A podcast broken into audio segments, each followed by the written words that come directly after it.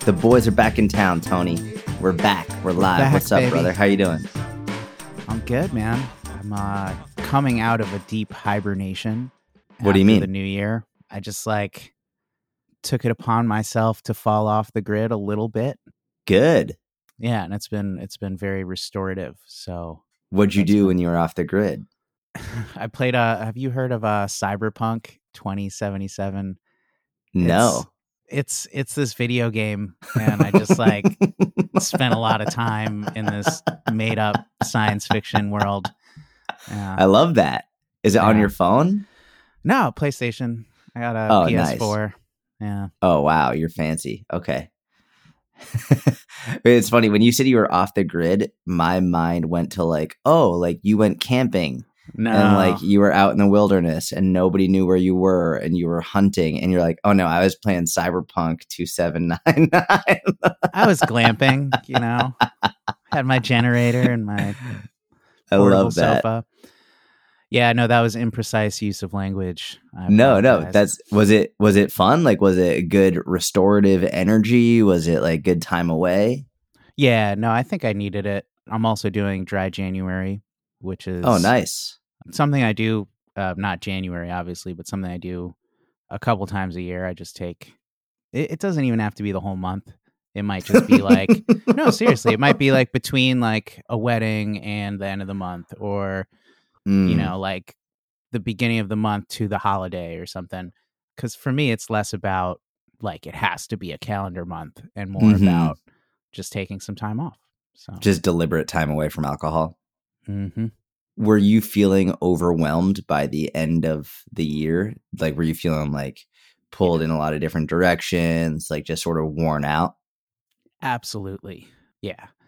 And I'm, I'm a, a social person, but it's like I can be out and on and, and being with people and family or working or whatever.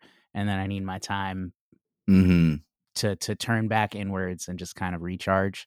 Mhm. So I think I had just like, you know, from October through New Year's, it's just kind of like a Mhm. sprint, a social sprint.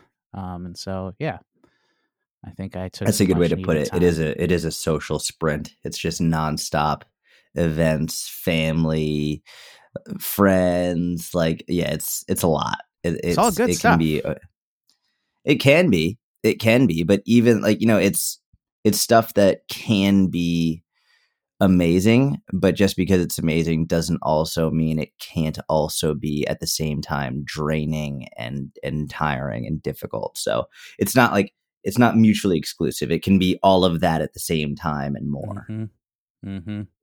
Yeah. Yeah, man. How have you been? Good. Good, man. Everything's good. Trying to think about what's going on in my life. Oh, I mean, I'm coaching Alyssa. I'm Oh. coaching Alyssa right now. I know you were excited about that. You wanted to talk about that, but that's going Yeah. great. She actually just hit a new low today of her weight, which was she was very excited about it. Which as as a coach, I always try like early on in my career, that was one of the mistakes that I made is I would get really excited about lows, but it was a Mm. huge issue because if I got excited about lows then when I said don't worry about it when it was a spike, it was almost like even though I could logically say it, it was like, well, you were really excited when it went down though. So that must mean that this isn't as good. So as a coach, when someone hits a new low, I still try and keep everything calm and not be like, yes, this is a huge win. It's more just like, okay, amazing. Thank you for sending me your weight today and trying to keep it more middle ground because if you celebrate the lows then it's almost like you have to be upset about the highs so it's it's good to be back in that and and she's crushing it she's wonderful she's great the response has been very very supportive and encouraging and we're about we're uh, uh, today is one week today is one week in Mhm. as of the recording of this episode so it's it's been really good so far And is this going to be for a month? Did I hear, or how Yeah, long so are you guys going? it's a it's a month long challenge just because usually the challenges I do are 30 days when I do it and um this is this is very time intensive for everyone involved me and her and my wife and like and my videographer Mitch like it's it's a lot of time. So we're meeting 2 Mhm. times a week. She lives like an hour away. So it, it basically if she's coming to me two times a week in addition to her job and she's also she's moving this month. Like she's she's moving this month. She's moving to a house. There's a lot going on. It's it's just super time intensive. So we'll definitely do follow-ups. Like we'll do follow-ups maybe like 2 months in and then 6 months in. And and we'll and just her and I are are definitely going to remain friends forever hopefully. But we'll we'll do check-ins every now and then just to give people updates of how she's doing. But the duration of the challenge is just going to be 30 days That's so cool. She seems super cool. I feel like you guys have a good vibe going. And I was I was really uh so the first thing that I thought when you were saying what the experiment or the project was going to be hmm was I was like, "Oh man, how's he going to avoid the biggest loser effect?" mm, and you brought it up in the very first episode so i was super Yeah. I was like okay he's he's thinking about it but like yeah what do you like how do you avoid that?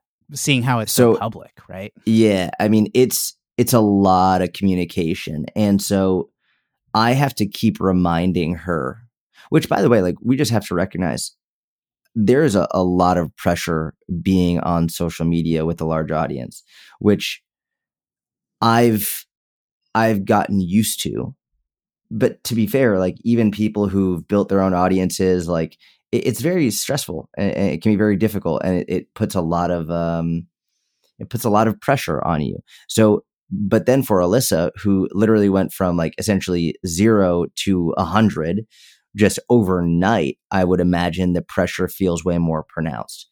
Now she's incredibly good at compartmentalizing and being aware and she's super self-aware and she's super confident in herself and and I think she she doesn't really give a fuck uh, in general what people think which I think is amazing. It's going to help her a lot. But there's still pressure. And so my job is to one of my jobs is to make sure she knows consistently over and over again this is not a lose as much weight as possible in 30 days challenge. And even if you watch the first episode you heard her say like she she tends to be all in or all out where she feels like if, she, if she's screwing up then like she's done she's out that's it. Where if she's on point then she's just 100% on it all in. And so one of my roles throughout these 30 days is to let her and i'm putting in quotes air quotes like make mistakes and not let that be a failure and not Mhm. let that make it seem like there's something wrong. So for example this morning again we're we're a week in so this morning she was like hey i yesterday she was under her calories. It was a crazy work day. She had an event. It was nuts. So she was actually under her calories and she was like you know I, I had a lot of calories to spare and i'm i'm really craving like a caramel macchiato from starbucks or something. What do you think? Like would it be okay if i got something like that? And i just was like absolutely. Like please go get that. I was like by the way you get that you still have a significant number of calories for the rest of your day it's not like that ruins the entire day you can still get that and still hit your calories for today and she was like okay well that's awesome so whereas before i i could tell from the way she asked she was like i think i'm doing something wrong Mhm. I'm not sure if this is allowed. And so my job is to say, like, this is totally fine. You're not doing this every single day. And even if you did do it every day, like it wouldn't inherently be bad. It would definitely be more difficult to hit your protein and your fiber and your calories if you got that every day. But there's no issue whatsoever. Go get it. So now she had it guilt free and we're we're moving on with the rest of the day and there's no issues. So whereas the biggest loser is like you don't eat anything bad. You are 100% on point. You're working out 6 hours a day. And also the uh, yesterday she didn't hit her steps because it was such a crazy day. So I'm trying to get her to have a minimum of 7500 steps a day. She texted me last night and she was like I'm so mad at myself. I was only I'm only in the 4s and uh, and I was like there's no reason to be mad at yourself. Like Mhm. it- again, this isn't. I, I can here. I'll, I'll read you exactly what I texted her last Mm. night. She said, "Only thing that isn't on point today is my steps. I didn't make enough time to walk like I wanted to. I'm so mad at myself for that one. With his new position, I'm all over the place right now, in so many hours. They're just a learning curve, not an excuse." And I said, there is zero reason to be mad at yourself. This is life. It happens. Remember, it's not a 30 day challenge to lose as much as possible and be perfect. It's the first 30 days of the rest of your life towards sustainable and healthy living. No worries at all. And so this is a, a consistent message back and forth between us where it's like, this is not lose as much as possible. This is not lose as much as possible. This is not lose as much as possible. Mm-hmm. This is just the first 30 days of the rest of our life. And um, she's a, very high achiever. She holds herself to a very high standard. She, you know, she even just in the phrasing of I didn't make the time to get the steps in that's a very unique phrase to use. Mm-hmm. Whereas most people would be like, I didn't have enough time. It's a very small percentage of people who would say, I didn't make the time. And she's saying, I'm not making excuses. I didn't make the time. She's taking all the responsibility, which is in some sense wonderful. In another sense, she's being very hard on herself. So the way I approach this with her would be very different than with someone who's just consistently saying, oh, I don't have the time. I don't have the time. I don't have the time. With Alyssa, it's it's a little bit different. Like I, I'm trying to get her to be a little bit more lenient with herself because too much all the responsibilities on me, all the responsibilities on me. I'm making mistakes. I'm making mistakes. Too much of that then leads to going off the deep end on the other on the other side of it. So it's just a lot of it's okay. You've got this. This isn't the end of the world. And by the way, she didn't hit her steps yesterday, and she still hit a new low weight today. Mm-hmm. And so it's again showing that weight fluctuates and there's no real rhyme or reason behind it outside of just consistency over the long term. But uh, she's doing great. I'm super proud of her. And and just from a few experiences we've had already in the first week, I can tell she's gonna crush it over the long term. Yeah, that's so cool. How did you link up with her? Man, it's actually it's pretty crazy. So you know, I've been doing these challenges to myself for years. Mm-hmm yeah. And the the most common comment I've always gotten from people is saying, "I would love for you to do this with a woman." And it's always been on my mind. I want to do this with someone else, whether it be a man or a woman, but it's always been on my mind. I wanted to do it with someone else. But it's it's a huge amount of time investment and it's a huge like even just from the perspective of paying my videographer Mitch to come here at least two times a week, every single week. Not to mention there were times where he went to her house and like it's a huge investment. I don't think people understand. Yeah. And he's so turning it around in real time. Yeah, turning around exactly, yeah. it, which you understand because you know you you do this stuff as well. Like he's turning it around every single week. Like this is a huge investment. With myself, I can do it. I can film myself, and and Mitch can be here as well. But the pressure is just on me and I don't want to put the pressure on someone else and the time investment, all of that. So the just coming up with the the plan for it and, and making it happen was difficult. Never mind actually when it's me, I can control myself. I can't control what someone else does. Yeah. And so there's almost like a big risk doing it with someone else because it, if it doesn't quote unquote work with them, then it might be like, oh, see, I knew your methods didn't work type of a thing. But anyway, I've been wanting to do it for a long time. And recently, my wife brought it up. Like within the last three months, she was like, oh, you should really do this with someone else. And I was like, yeah, I agree. I really want to.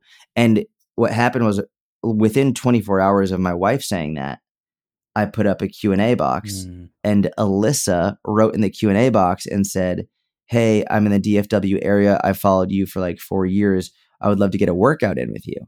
Now, I've never spoken to Alyssa before this. I had no idea who she was. I just saw that and it ha- it came at the right time in the right place and I don't see all the questions in the Q&A boxes because it's a blessing. I get thousands, but like I just happened to see hers and I posted it to my story and I said, actually, my wife and I were just talking about this. I would love to do this with someone. Please, like, let me know if you're interested. And I got a lot of DMs, and I happened to see Alyssa's DM among them, and she was like, "I was the one who wrote this question. Like, I would love to make this happen." And I said, "Shoot me an email." She's the only one I spoke to. I didn't speak to anyone else about it. I said, "Shoot me an email and let's talk about it." She wrote out and I said just write out like what your goals are da da da da da da and and it was literally like this looks perfect like this looks like the absolute perfect situation perfect like everything is lining up so I got tons of DMs about it but Alyssa's the only one that I opened, the only one that I communicated with, the only one that I spoke to. And it would just, the stars aligned and everything happened. Yeah, that is so yeah. cool. And it just, it worked out super, super, super well. And she's just, she's awesome. Like, she's down to earth. She's relaxed. It, it was so funny. I took a video of her coming to my house the other night, not last night, but the night before for one of the workouts. And I was opening the door and I was like, Who's at my door? Da da da da da. And she was like, It's Alyssa. and so I opened the door and I was like, What's up, kid? And like, I call everybody kid. I call Susan kid. I call it's like, I don't know, in Boston, what's up, kid? Like, Mhm. you just say it to your friends. It's like a term of endearment. And of course, some fucking person immediately replies and says, Don't call her kid. And I was like, I was like, don't tell me how to what to call my friend because that's Alyssa's my friend at this point. And she was like, "Well, that's rude," and and I lost it. And so I actually screenshotted the conversation and sent it to Alyssa, and she was like, "That person needs to fucking chill. Like we're just friends. We're that's what we call each other." And uh, so I don't even know where I was going with that, but Alyssa's she's super down to earth. She's relaxed. You're always Y'all like, she's she's amazing, yeah. and yeah, we're we're good friends at this point, and uh, we fuck around and like, we talk shit during the workout. It's like it's gonna. I think in the next in the second video in the series, you'll see we're talking shit during the workout. And I even said I was like, if there's one thing I really miss from coaching people in person, it's the shit talk that like you have during the workout. And and I I think this is very much part of my personality, but also part of where I grew up. When you love someone, you shit talk with them. Where where I'm Very from, at least, it's yeah. like it's super like you just shit talk, and it, it's and her and I both have that energy. And so you'll see it in that second video. I haven't seen what Mitch has put together yet, but I, I literally said I was like, I miss this. Like I miss the shit talk. I miss going back and forth. I miss like the the jaw but jawing back and forth. It's it's just fun. And so uh, we've got that energy, and I really like it. Dude, that's so cool. I'm really excited to to follow along. And uh yeah. Mm, We'll we'll link it uh by the time this comes out. I think all or most of the episodes will be out. So Yeah. we'll link we'll link them in the show notes. Perfect. Perfect. Cool. So I was thinking a lot about the kind of stuff that we're talking about and in this challenge in particular. And I was like, you know what we could talk about today? Bulking. Mm, How to Mm, bulk, okay. when to bulk, why to bulk, strategies, tips, uh, common, you know, common mistakes, that kind of thing. And I think it would be really cool to dedicate the rest of this episode to that uh, because there is so much content about cutting or maintaining and so many questions about cutting or Mm. maintaining.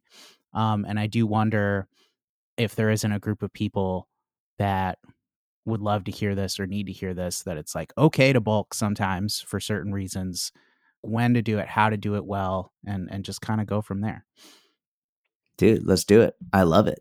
Do you want to? Do you have any question you want to start off with, or you just want me to just let her rip? yeah so i think the first question i would have is do you think people are afraid of bulking and why Yes. Yes, absolutely.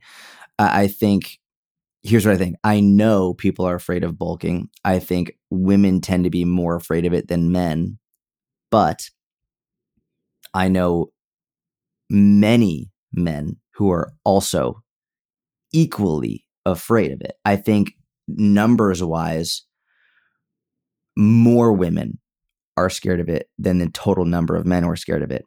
But there are many men who are also very scared of it. And, and we have to remember eating disorders are, are one of the scariest mental illnesses that we have. Like they're they're one of the leading causes of, of death among mental disorders. And it affects both men and women. And I think a lot of people just assume women have it more than men.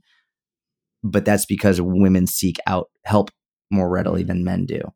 And I can tell you from working with both men and women, I've seen about a 50 50 even distribution of disordered eating among men and women. And so women are more likely to go seek out help for it.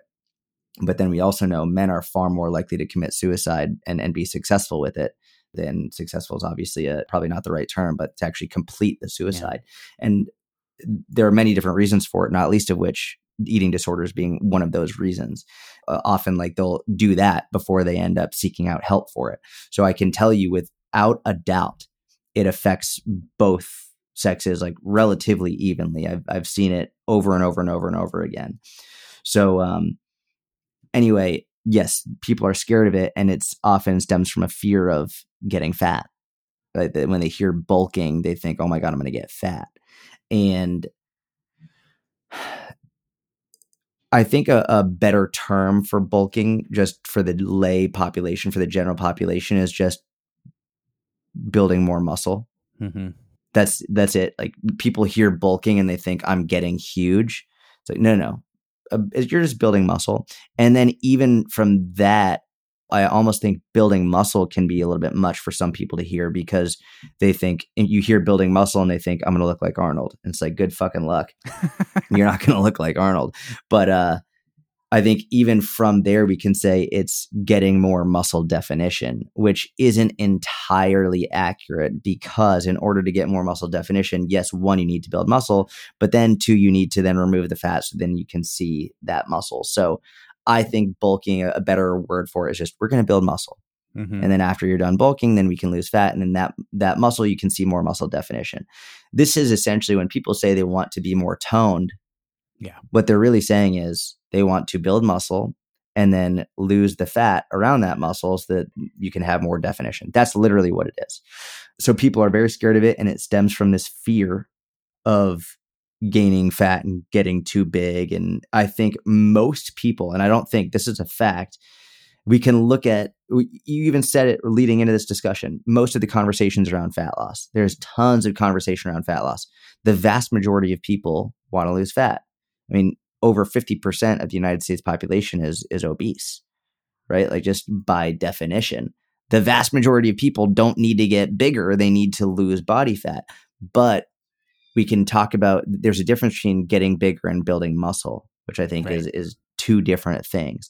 So people are very scared of building muscle or bulking because they don't want to get fat and often they're not at a point where they're happy with their body fat level and so they think well i haven't earned the right or i shouldn't build muscle until i've lost fat which is a misnomer in and of itself i guess that sort of begs the question is like what are some common scenarios where someone would benefit from adding muscle? Mm, every scenario, almost every scenario. Um, not not every scenario, almost every scenario. Yeah, that was conjecture. It was speculation. Yeah, but like it was a joke. Anyway, there are some instances in which building muscle is not necessary or even ideal or optimal or good, but those are very unique circumstances. And I'll give you an example if you have uh, an athlete who's in a weight controlled sport and building a lot more muscle is going to essentially put them in the next weight class, which would not be beneficial for them. That's not good. That's not going to be optimal. Or we could even do a sport that isn't weight class driven, rock climbing, for example. Mm-hmm. You look at rock climbers, they are not huge. They don't have slabs of muscle. They're unbelievably strong. Yeah. But it's more of a neuromuscular strength than it is like they've got tons of huge slabs. They don't look like a bodybuilder, but they're outrageously strong. It would be disadvantageous for a rock climber to have tons and tons and tons of added weight from muscle on top of them. Same thing with a gymnast or dancers, figure skaters, these high level athletes who are outrageously strong, but it would be disadvantageous for them to have slabs and slabs and slabs of muscle, which is a major issue I've seen among people in the fitness industry saying everyone needs to build more muscle, everyone needs to build more muscle. It's like, well, not everyone. And there are many athletes or many people with certain goals, like like myself. I have no interest in getting bigger and, and adding a lot more muscle. I love getting stronger, but personally, I have no interest in adding more muscle to my frame at this point in my life or my career. So, with that being said, I think I've added enough. Like, I've added enough. And again, I'm not jacked by any means, but I've got enough. I don't need more at this point. Like, I'm, I'm fine. So, with that being said, I'm also not the average person. I'm not the general population. I think the vast majority of people would do well to build more muscle. to answer your question, I think the vast majority of everyday general population people, moms and dads, and people who are working regular jobs and, and living life, and oftentimes who are, if they are exercising, they're only doing the elliptical or they're only doing the treadmill, they're not lifting weights and they're not building muscle. These are the people who really need to focus on it. And I would say if I had to pick one, and I hate doing this because it's not an either or, but women really need to focus on it, I would say more than men. And I would say yes, men need to focus on as well. But if we're looking large scale data, large scale population, women, generally speaking, need to focus on it much more than men because they're going to have generally a much faster drop off with muscle mass uh, and also with bone density. And the things that build more muscle are also the things that build more bone density as you mm-hmm. get older. And so it's it's incredibly important for women to be doing that as they get older. So when does it come up with a client that hasn't really ever like thought about bulking or adding muscle? It's always been about fat loss. It's always been about cardio or steps or diet are there mm. ever times where you've been like, hey, I think we need to actually make a concerted effort to build muscle? You know, there have been some times, but the vast the, here's the thing when you're trying to build muscle, yes, your nutrition plays a big part in it. It does. But I would say here's what I say when, when you're trying to lose fat, nutrition is is king. When it comes to fat loss, nutrition is number one. When it comes to building muscle, strength training is number one. And it's not to say nutrition isn't important. I would say nutrition is number two. But for fat loss, nutrition is number one, strength training is number two, or workouts is number two. For building muscle, strength training is number one, nutrition is number two, which means that you can build muscle even if your nutrition is not optimal. Now, it might not be as fast as if your nutrition was optimal. Uh, it's definitely not going to be as much as if your nutrition was optimal. But as long as you're strength training appropriately, even if your nutrition isn't 100% on point, you will still be able to build muscle, which for me, I've been in a unique position throughout my career because I've always been a coach who strength trains. So people come to me for strength training, which means that like like I'm not really in a box gym where someone is coming to me being like, "Hey, I just want to do cardio." Even when I was doing stuff in person, people were coming to me when I was 14, 15, 16, 17, 18, they want to strength train. And they trust me for strength training. So I was able to help people start building muscle because like that was almost like that's where they were. The mm-hmm. difficult part for me hasn't been getting them into strength training. The difficult part has been the nutrition side of it, which is, again for muscle building is not number 1. As long as you're approaching your training with the with the right amount of intensity and yes, volume as well, but most important intensity, as long as you're approaching your training from that perspective and you're being consistent with your strength training, you're going to build muscle. You're you are. It's just it's a byproduct of it. Now, there have been times in which I've seen, I've had clients who weren't approaching it with the right intensity for any number of reasons. So I have had clients, and this is mainly women, and not all, but generally men have the issue of they go too heavy with shit technique. And women tend to have the issue of they don't go heavy enough and they have perfect technique they're like, well, I don't want to go heavier, and oftentimes because they're they're they don't want to ruin their technique, but also, and this is something that I learned as I got older. Sometimes women they, they didn't want to be making funny faces in the gym. They're like, I don't want to look like I'm straining too hard. Or I've had women who are like, I don't want to be sweating in the gym, like, and they were worried about how they were perceived by others. So like they didn't want to make that like grotesque face when you are lifting really heavy. You know, sometimes you're doing shrugs and your nose crease will like come up for some reason, or like you just scrunch your face when you're lifting, really, and they don't want to do that, whether it's because they don't want to be judged or because they don't want to get wrinkles. Like these are real conversations I've had with female clients before. Where like, mm-hmm. well, uh, the truth is, I just I don't want to get wrinkles. It's like okay, we can talk about that, but from a training perspective, the main issue I've seen with women is, and this is not all women, and I think it's definitely changed over the years, but they don't bring the right intensity. They aren't lifting heavy enough for any number of reasons. Whereas men, they're lifting too heavy and then they're sacrificing range of motion. Their technique sucks. So as long as they are lifting heavy enough, they will build muscle over time. Now, after a certain point, they're going to need to make sure their protein is on point and uh, they're going to need to make sure that they're eating sufficient calories and they're going to need to make sure that they're getting enough sleep and recovery. But generally speaking, especially during the beginning phases of strength training, as long as you're lifting heavy enough consistently, you're going to build muscle. And uh, it really is as simple as that. Yeah, I think I remember Susan Niebergall saying something along the lines of like, I reached a point where I realized I, in order to get stronger, I needed to not be afraid mm-hmm. of adding more to my diet and like getting there because she had some really specific strength goals that she wanted Correct. to hit, right? Is yeah, that she's in my kitchen right now. Oh, really? Hi, Susan. Yeah. She...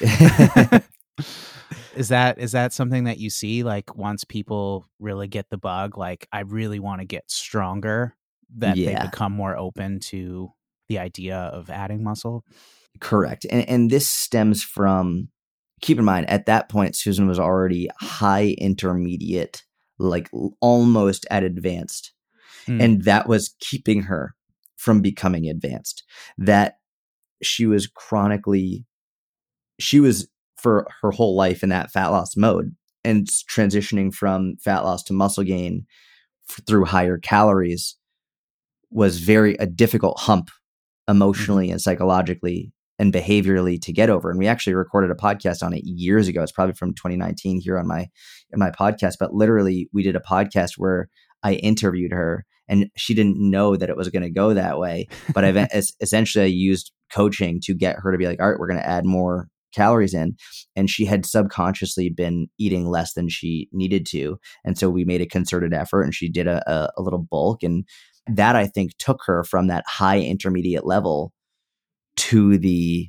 advanced level of training and also nutrition and coaching. I think that experience pushed her to a new level. And um, what's cool about that is she was able to achieve a very high level of training and nutrition and knowledge and uh, of strength and muscle even while she was essentially under eating calories which is exactly what i'm saying here which is you can achieve a super high level as long as your training is on point from a muscle building perspective but if you want to achieve that like top 10% that like really top 10% of people that like very very high level you're gonna have to get your nutrition in check. And I would say, you know what, if you want to achieve that top 20%, that top 20, but you're really going to have to dial in your nutrition, dial in your sleep, dial in your recovery, and then take your training to the next level. So yeah, it was a very difficult thing for her, but she did it and and she she had to push through this uncomfortable feeling and this worry of getting fat. And what ended up happening is it ended up she got way stronger. She built more muscle. And then she also didn't get fat. And so this goes back to my whole like how motivation works. First, you have to take an action. From that action, then you see results. With those results, then you get motivated to take more action. Her action that she needed to take was eat more calories. Mm-hmm. She was killing it with the strength training. She didn't need to adjust that. It's like you need to add more calories. With those extra few hundred calories per week, she had more energy. With that energy, she lifted more weight, she built more muscle. So those are the results. And then from those results, she was like, oh, cool. I'm not getting fat. I'm just getting stronger and building more muscle. Let's take more action. Let's keep this little caloric surplus that I have going on to keep driving those results. And uh, it's funny, we were just talking, it was either yesterday the day before. She's here right now. We're working on the inner circle. And um, she's about to go in for hip surgery. She's getting a hip replacement. And she was saying after the surgery, she's going to go into like a, a bulk. Like she's literally going to start eating more immediately after the surgery. And she, then she said, I'm never doing a fat loss phase again. Like she just, she's never doing it. She's never, she hasn't done it in years. She's been in maintenance since she finished that last bulk. Since we did that podcast, she's been in maintenance since that, which is years. Yeah. And she's like, there's just no need for me to ever do a fat loss phase. So she's either in maintenance or bulking at this point, and she'll never do a fat loss phase again. She's like, fuck it. Like, I just, I don't need to, which is what a wonderful place to be. Like she went from always in fat loss mindset, okay, let's finally do a bulk, and then she's never doing fat loss ever again. It's like it's Yeah. it once you flip that switch, it's really an amazing place to be. Man, that's incredible. She's so impressive in so many ways. So Yeah, she's an absolute savage. It's unbelievable.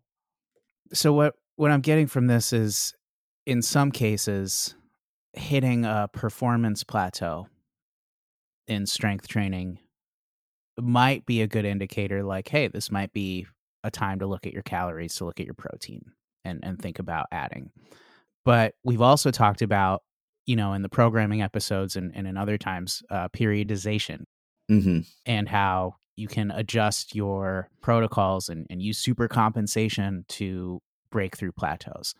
So, when do you know if it's a programming issue Hmm. or a calories issue that's holding you back? That's a wonderful question. I'm really glad you brought that up. That's a that's a great question. Here's what I'll say. I'll, I'll start by saying this. If you haven't improved in a week or 2 weeks or 3 weeks or 4 weeks, that is not an indicator that you need to make a change with either your programming or with your nutrition. Hmm. That's called normal. That's and, and people are always like, "Oh, I'm in a plateau. I'm in a plateau," and I'm like, you can see my face. One day It's we're gonna have to start word, putting these on. you. Uh, I'm in a plateau. Uh, Jordan, I'm in a plateau. And it's like, okay, like how long have you been stuck? Uh, like a week. I haven't increased in a week or two weeks or three weeks or four weeks. I'm like, that's not a plateau. That's fucking normal. That's normal. A, a plateau, in my mind, indicates that something is wrong. Not gaining strength or not quote unquote making progress for four weeks doesn't mean anything is wrong. That's normal. Like that's how this goes. So you have to give it more time. But I promise you, it wasn't like Susan wasn't making progress for a month and then said, okay, now I need to make this change. It was like probably a, a four to six month period where it was things really aren't going the way that they were going prior. Mhm. and we made programming changes and we had even tried to make nutritional changes. But she was still subconsciously not following them. She was still like under eating and that's when we had that podcast and did some motivational interviewing to get her to be like okay i'm gonna i'm gonna eat more. So i would say probably four to six months is a really good time for him to be like all right something something needs to change because it, it's not working and that's when you can make the decision. But here here's an important part. You don't change two things at once. Mhm. you don't change your programming and your nutrition.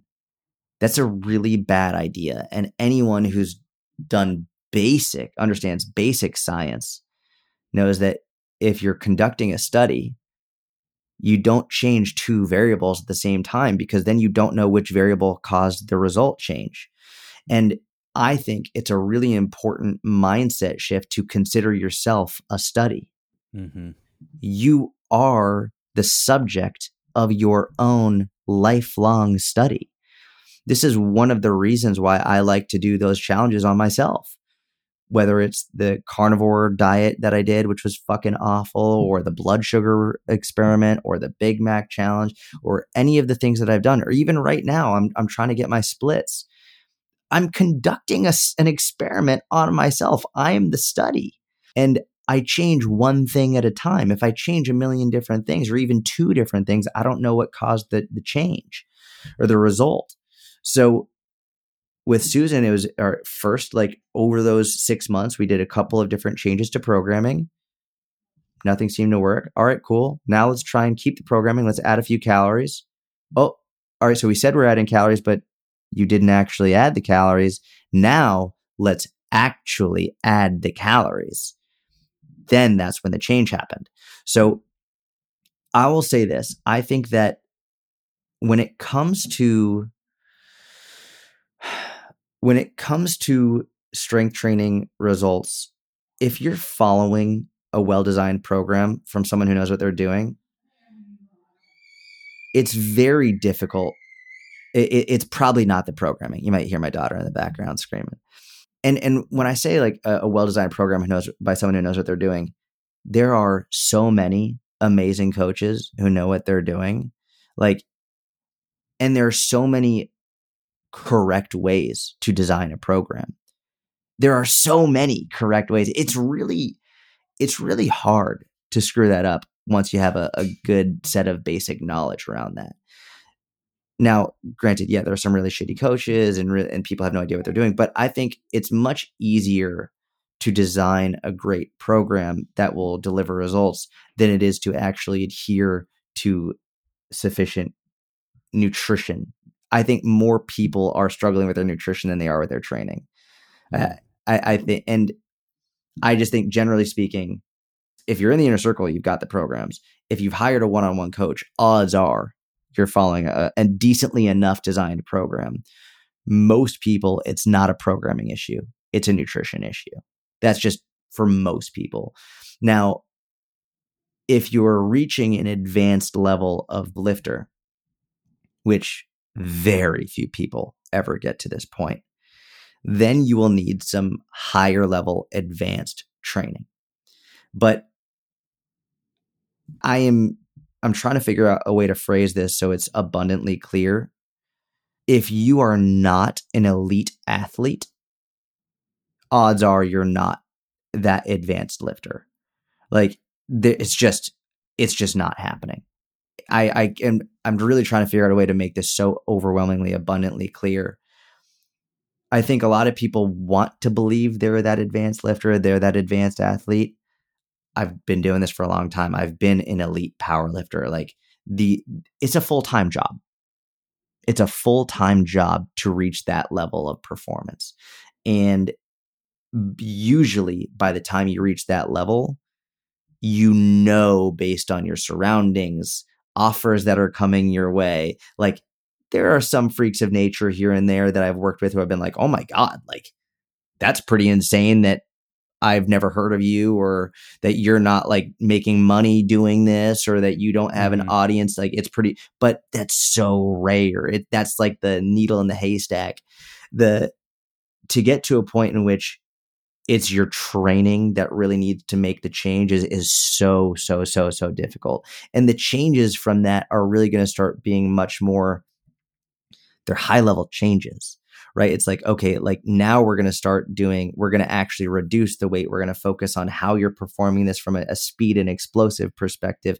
Yeah. We're going to be, it's, it's, it's like very high level. yes, yeah. exactly, exactly. It's it's very high level changes, but the vast majority of people, the people who I work with at this point in my life, it's nutrition.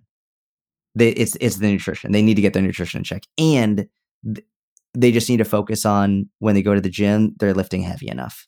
Mm-hmm. Like pick up some fucking heavy weight. Like that's it. Like if you're finishing your set and it's not very difficult by the end of the set, you're not lifting heavy enough. You should be finishing the set. It, I'll tell you this. Here's a good way to tell.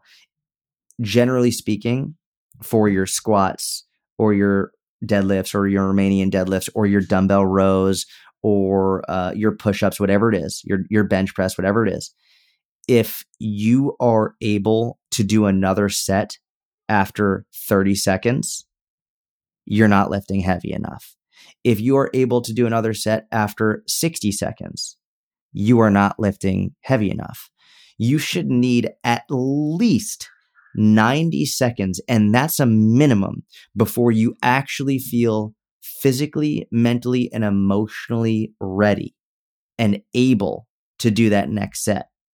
At least 90 seconds. If not 90 seconds, you are not lifting heavy enough. Mm-hmm. Period. that's it. And if you're like, wow, like that's, I don't, I don't do that. Well, pick up heavier weight and you'll realize when you put those heavy weights down and you're like, oh my God, like you're straining, you finally get that weight up.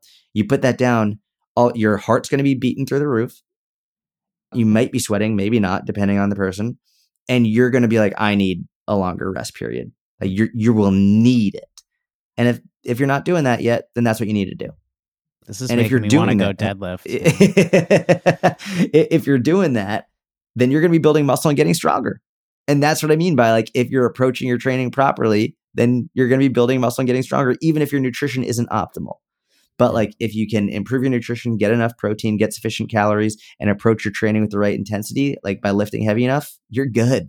That that's good for 80% of of reaching a high level. That's it. Yeah. Awesome. So let's say someone gets it in their head that they want to add muscle, they want to add calories, they're excited about it, they're stoked about it. How do they figure out how to go about it? What do they do? In terms of like for for calories, like how much for their protein and calories, what they need yeah, how do you know like if like you know people talk about like a dirty bulk where you just kind of eat Mm, whatever Yeah, you yeah. want. People talk about, you know, I'm going to add X number of calories and it's going to be mostly protein and maybe this amount of carbs and fat. You know, there's like different approaches. So what what do you recommend? Yeah. So generally speaking, I- think so. A dirty bulk, by the way, is just not a good idea. It's where you just eat whatever you want, whatever quantity you want, and you and you yeah you build muscle, but then you also end up gaining a lot of fat. And I don't think most people are at risk of doing that because they don't want to get fat. So not a good idea, but it is like an old school bodybuilding tactic that some bodybuilders would notoriously use. I, I believe I'm not going to say his name because I, I I don't want to say the wrong name, but there's an old bodybuilder who is actually one of the greatest bodybuilders of all time who would notoriously do this and put pictures of himself with this huge belly in the off season and he's eating chicken wings, just getting massive. But then, you know, he'd cut for his bodybuilding shows and he'd be shredded to bits and huge. But anyway, here's the cool part. A lot of people, well, how many calories should I eat for my bulk? Well, most people are coming from a place of fat loss first, which is correct. You do you would want to get quote unquote lean enough, and we can talk about that in a second if we if we'd like, but you'd want to lose enough body fat to the point where okay, now I have time to add more calories. There are calculations to guess what your caloric surplus should be, but nothing is better that like you already know what your calorie deficit is. So rather than doing a calculation that's essentially a guess, since you know what your calorie deficit is, just add some more calories. It's as simple as that. And what a lot of people don't like to hear is that so much of of what we do as a coach is you guess and check. Hmm. All right, so I'm going to add some calories here, and then we're going to monitor your progress for the next month. And if you keep losing weight, then we'll add more calories. If you gain too much weight, then we'll reduce calories. If you are within the middle of that, then we'll keep them exactly the same. What the coach does is the coach just monitors it. You can do it by yourself, but the coach is just monitoring their guess and check system. That's literally what it is. And you you can't know unless you put it to the test. So if you know what your calorie deficit is, let's just say, for example, let's just say you've been losing on average about a pound a week at 1700 calories per day. We'll just say that. Just add 300 calories to your week. So now you have 2000 calories. So now, like, for example, You mean you a have day? three, uh, uh, three, no, no, not 300 a day. Sorry, not 300 a day, literally 300 to your week. Oh wow. Okay. I would just start with 300 your week. And what's cool about this is like you're definitely not going to be adding fat with adding 300 to your week, but like you have 1700. So then let's say you're having 1700 daily. Take three days that are probably your, you could do it any way you want. You could take three days and add 100 calories to each of those days. Or let's say, for example, Friday night is the night where you have dinner with your family and you just want to add 300 calories to that day. So now you have 2000 calories on that day. Cool. Now you can have 2000 calories on that day. You have a little bit more wiggle room with your calories and then keep eating 1700 the rest of the week. Now, this is a very slow and steady approach. And I think a lot of people they would like to go a little bit faster, but if you're if you're concerned with adding too much body fat, I think this is the best approach. Like I think this is it's a very slow. This is for whatever it's worth like this is some would call this a reverse diet, right? Where it's like you're mm. slowly adding calories back. Now, let's say after two weeks, four weeks, you've still been losing weight with those extra 300 calories to your week. Cool. Now add 300 more calories to your week. So now you have six days where you have an extra 100 calories, or you have one day with an extra 600 calories, or two days with an extra 300 calories, whatever it is you want then you track your progress for another two to four weeks. If you're still losing weight, cool. Add 300 more calories to your week. Or if you're not losing, if you've like been maintaining, keep it right there. You definitely have not gained a lot, but like if by some you get to a certain point and all of a sudden you're gaining too much weight over the course of a month, rein it back a little bit. But give it time, give it at least a month or so before you end up making changes. But these slow, small additions to your nutrition really are, are what's going to show you where your true maintenance is, your true deficit, your true surplus. But since you already know what you're losing weight on, just add a few calories in here and there. Slowly yeah. add it in. And I think one of the biggest mistakes people make with fat loss phases, they overly restrict, overly restrict, overly restrict. So by the time they get to the end of their fat loss phase, they end up binging and then gain it all back. But if you do it more sustainably, really once you're done with that fat loss phase, it's just an, a continuation of your diet, right? Like you don't stop and then binge. You're like, okay, cool. Now I'm going to slowly add calories back. And this is why it's important not to have fat loss foods versus not fat loss foods. Because when you add 300 calories in per week, it's not that much. So all you do is you just increase your portion size a little bit. That's really it. You increase your portion size. You keep the same foods that you're eating. You just increase. Then you add 300 more calories and you just increase your portion size. And so now it's just the the post fat loss phase is just a continuation of the diet until you get to a point in which, cool, I've added 900 calories to my week. I'm maintaining my weight. Now I can add a couple hundred. Now I've added 1200 calories to my week after a couple months and I'm in a slight surplus and I feel fucking amazing. And I have more energy. I'm lifting more weight. I'm building more muscle. And now you know generally what your range is for your deficit maintenance surplus. And you can fluctuate in there for the rest of your life. Some people like, oh God, this just is going to take so long. This could all happen within a six month time period. And then you're better and more knowledgeable of your own body, of your own study for the rest of your life it, it becomes much, much, much easier when you're willing to take six months, seven months, eight months, do this. And then for the rest of your life, you have a much better understanding of how your body works and what you need to feed your body. Yeah, no, it's an investment in in self knowledge. Yeah, that's so cool that it's not like, oh, I'm going to do something totally different when I'm cutting, correct, when I'm maintaining, or when I'm bulking. You're just adjusting. That's it it's you set yourself up for failure when you have fat loss foods or when you have muscle gain foods. It's like, no, you just you have your foods, the foods that you like, and then we're going to make them fit whatever your caloric requirement is for that period of time. That's it. When you have certain foods that you are, or like these are the only foods you eat during fat loss, or these are foods you don't eat during fat loss, it's a big problem. And it really sets you up for losing the progress that you gain every time you do it. Now, typically for a surplus phase, you know, do people have a goal weight in mind? Is it purely performance focused? Is it a time frame of bulking? Like, how do you usually recommend people think about when to stop and why? Yeah, so it's it depends entirely on the person. Uh, I know some bodybuilders and physique competitors, they would have a weight they want to get to. But I don't work with bodybuilders or physique competitors. I just have no interest in that whatsoever.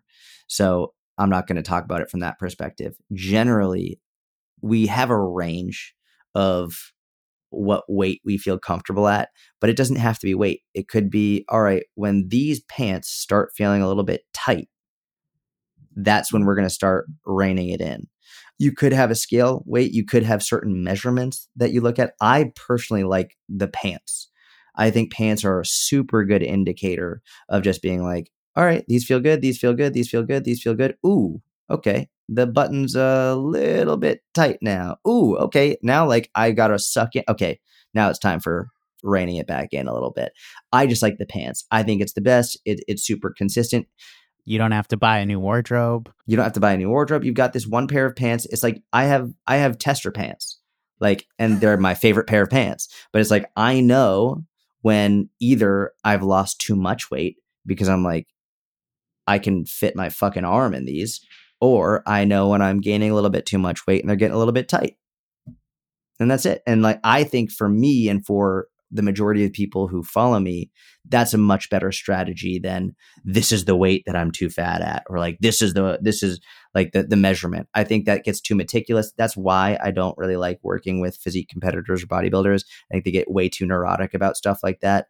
They take it way too meticulously, and I get it. That's what they're competing in. But I also know people who just casually compete in these things. When I say casually, I mean like they're not professionals.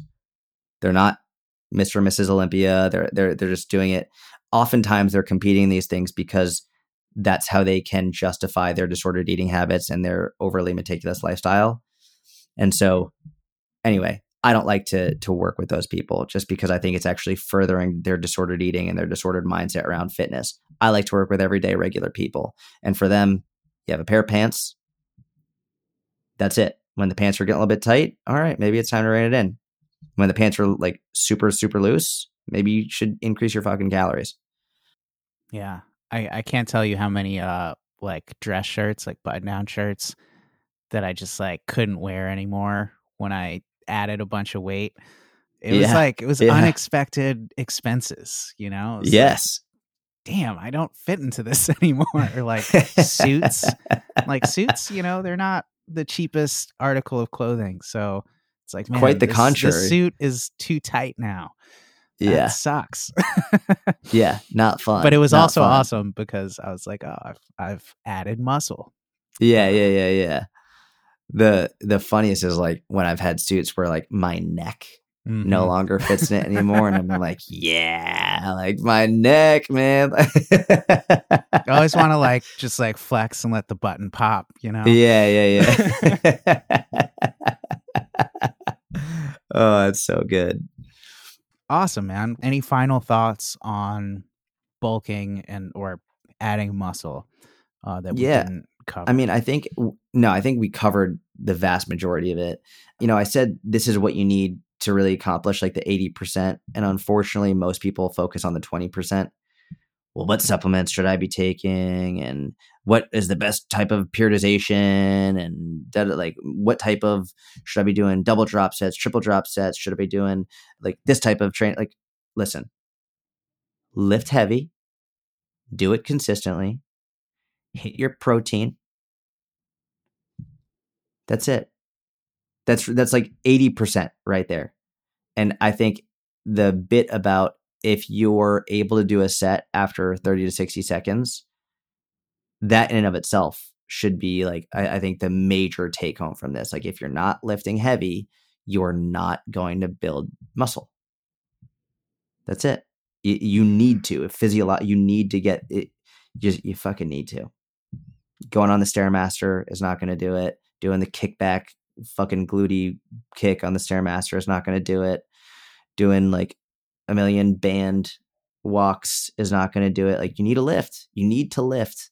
So lift, eat, sleep is super important. I don't want to belabor that point because we all know it, and still so many people are just sitting with their fucking phone in their face until two in the morning. But lift heavy, eat enough protein, sleep. Use your pants as your tester, and you're good. You heard it here, folks. Thank you for listening. I appreciate it. If you could leave a five star review, that would be wonderful. We would love that. Give Tony a follow. Tony's Instagram is linked in the show notes. And uh, that's it. Have a wonderful week. We'll talk to you soon.